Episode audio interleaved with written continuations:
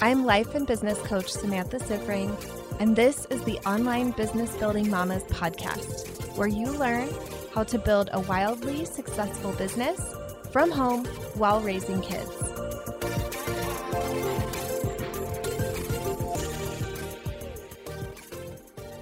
Welcome to episode 28. Every single week, I feel like I'm just blown away by how many episodes there's been so far. And this week is no exception. I feel like we're almost at 30. How is this happening? Sometimes when you start out on a new venture, like a podcast or something like that, I I don't know about you, but I feel like I have this idea that I'm going to run out of content ideas or I won't have enough to say. And obviously as a coach, I know that these are all limiting beliefs but still, I'm kind of amazed that I have been here 28 weeks in a row with something amazing to share with you, and you're loving it. You're connecting with it. It makes me so happy that what I'm putting out there is meaningful to you. So, thank you so much for being a part of this journey for me and this project. It couldn't happen without all of you listening. So, thank you for being here and supporting me and giving such awesome feedback. Before we dive into today's episode, I wanted to just share something that I have been thinking about lately.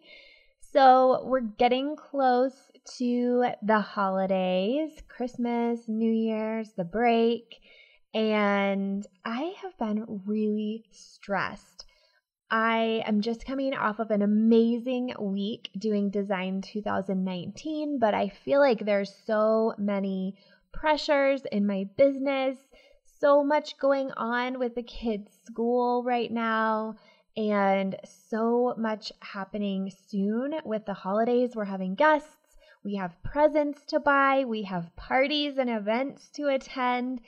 It's all feeling like a little much to me right now. And I don't know if any of you relate to that. And it's all good stuff, right? Like it's not bad things that are happening. It's just like a lot of good stuff happening at once. And I have a lot of responsibility all at once. So I wanted to just share a little transformation that I had this morning that really helped me to shift my mindset around everything that's going on. I remember that I have the choice to make it fun if I want to. And sometimes I say to myself, this can be fun. And then I feel excited and then it's fun. Sometimes I just have to ask myself, what if this could be fun? And then I kind of explore what would it look like if it were fun? You know, sometimes the leap from negative to positive is one that we're just not able to do in that moment. And sometimes we have to leap from negative to neutral or to curious.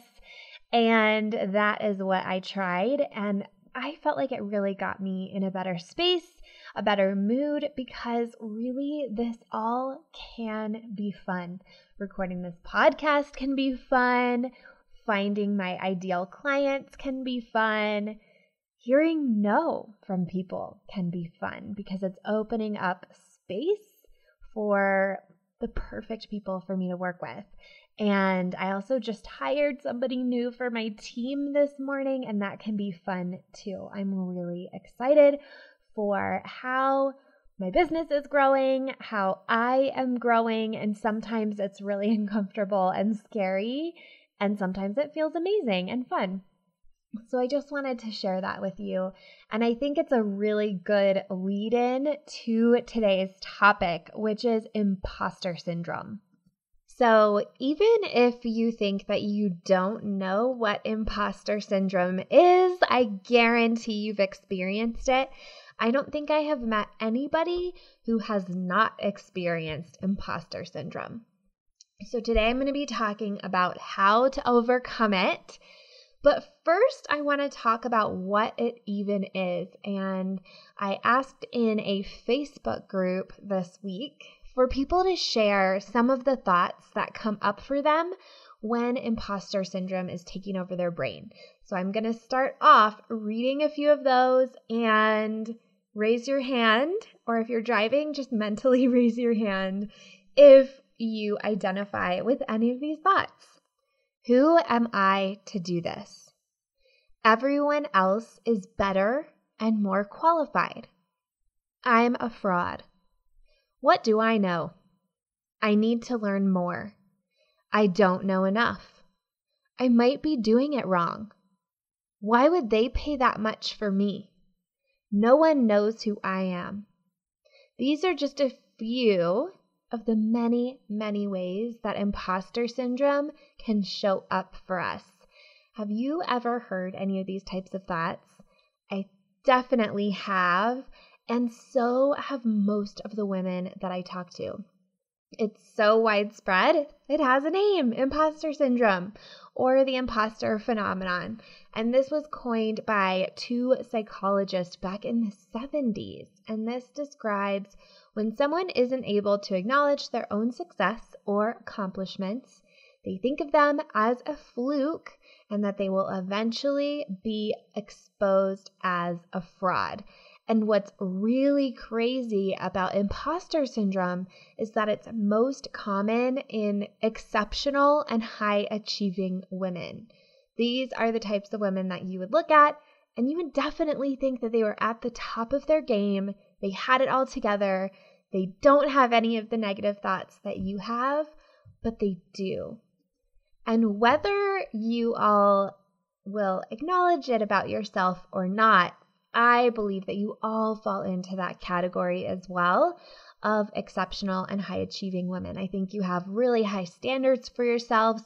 You're chasing after some big, ambitious goals, and you really do have something exceptional about you.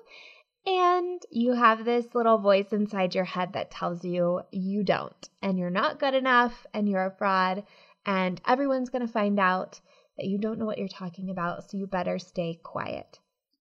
I have a hunch that this is true about you because I find it in every single one of my clients. They are struggling to charge money for what they offer.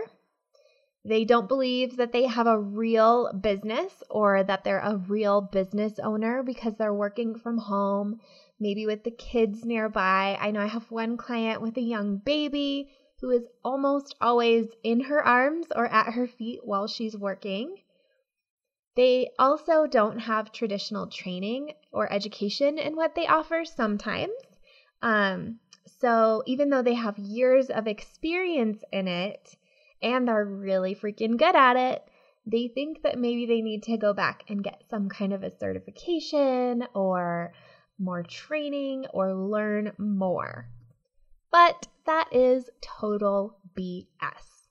I have struggled with this too. Sometimes I think, who am I to have a podcast? There's so many amazing podcasts out there, and they are all so much better than mine. And I don't really have anything to add to the conversation or to the world.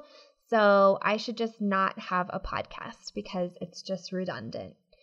Sometimes I will also think, how can I be a coach when I'm not a certified coach? And what's so funny about this one is when I'm in a really low place, sometimes I'll be like, oh, I need to research coach certification programs. I need to go back and become certified.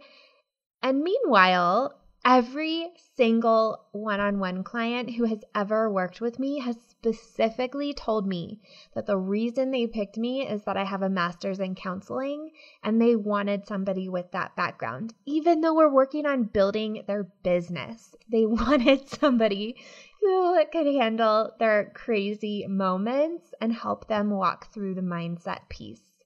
So, this is what I'm talking about. This imposter syndrome is not based in reality or facts. It is totally based in our fears and our negative thinking about ourselves. It's not real. It is totally made up. And when we're in the midst of it, when we're in the middle of our own negative thinking, it's so hard to see out of it. And this is why coaching is so powerful. So here is what I've learned. Imposter syndrome can definitely defeat us. It can keep us stuck. It can keep us totally paralyzed from moving forward. Or we can start to do the work to take charge and move forward, even though those thoughts are there.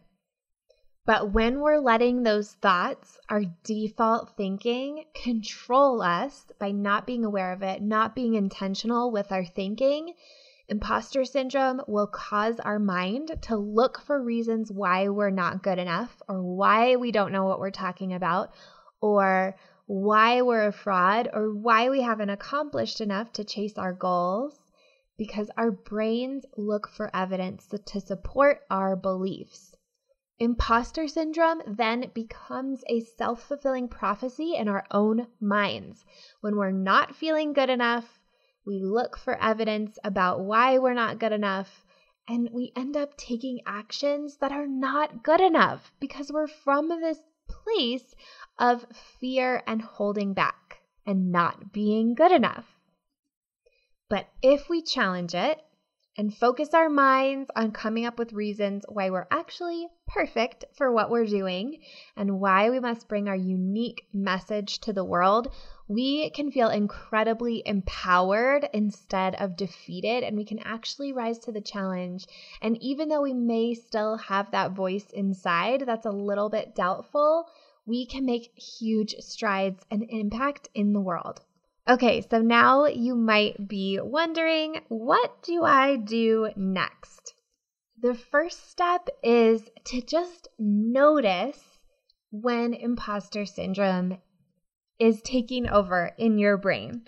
So, when you're having those thoughts that you don't know enough, that you aren't good enough, that you need to learn some more, that it's all been said before, that you're a huge fraud, recognize your thoughts for what they are and understand that this is just imposter syndrome cropping up. The next step is to understand that this is total BS and you don't have to believe it.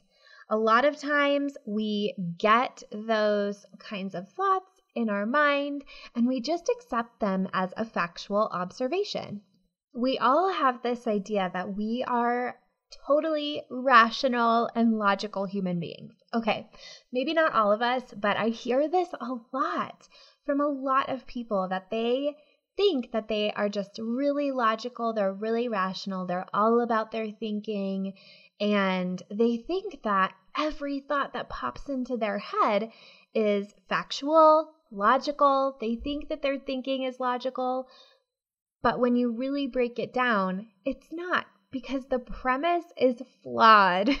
the thought that we think is a factual observation is truly not. So, question when these thoughts come up, question them. You don't have to believe them. It's not like proven by the scientific method that you're not good enough. It's simply a thought that you've been in the habit of thinking for most of your life, most likely, and you are accepting as truth and choosing to believe. But you can just as easily shift and choose not to believe it anymore. The first way that you can do that is to just tell it thanks, but no thanks or any kind of similar phrase as that. So when it pops up and you notice it and you recognize that you have a choice to believe it or not, you can just tell it, no, thank you. And understand that it doesn't come up in a mean way. So, imposter syndrome doesn't come up just to make ourselves feel bad. It's actually kind of like a survival reflex, really if you think about how our brains have developed over time and how we've survived over time, these thoughts that keep us stuck where we are right now were really important for survival. They kept us making safe choices, not doing anything too risky, not putting ourselves out there, not being vulnerable, so that we could physically be safe and physically stay alive. And now they're really keeping us from having our best life. So that's why I suggest when these thoughts come up, really be thankful, but also tell them no thanks. So you can have gratitude. Thank you, brain, for trying to keep me alive. Thank you for caring about me and having this awesome survival instinct. But going live on Facebook or launching a podcast or whatever it may be, charging higher rates is not going to kill me. I can handle it. And this is actually in service to my goals. So, just the very swift but gentle shutdown is kind of your first little option there. And a lot of times, I think just gaining awareness is truly the first hurdle. And then in that awareness, recognizing that there's a choice is the next hurdle. So then the next option that you have there is the shutdown. The next step that you could take is to visualize what it would be like if you didn't believe that thought. So you don't have to stop believing that thought, but you'll just imagine what it would be like if you didn't believe it. What would you believe instead? What would you think instead? What would you be feeling instead? And what actions would you take from that place if you didn't believe it?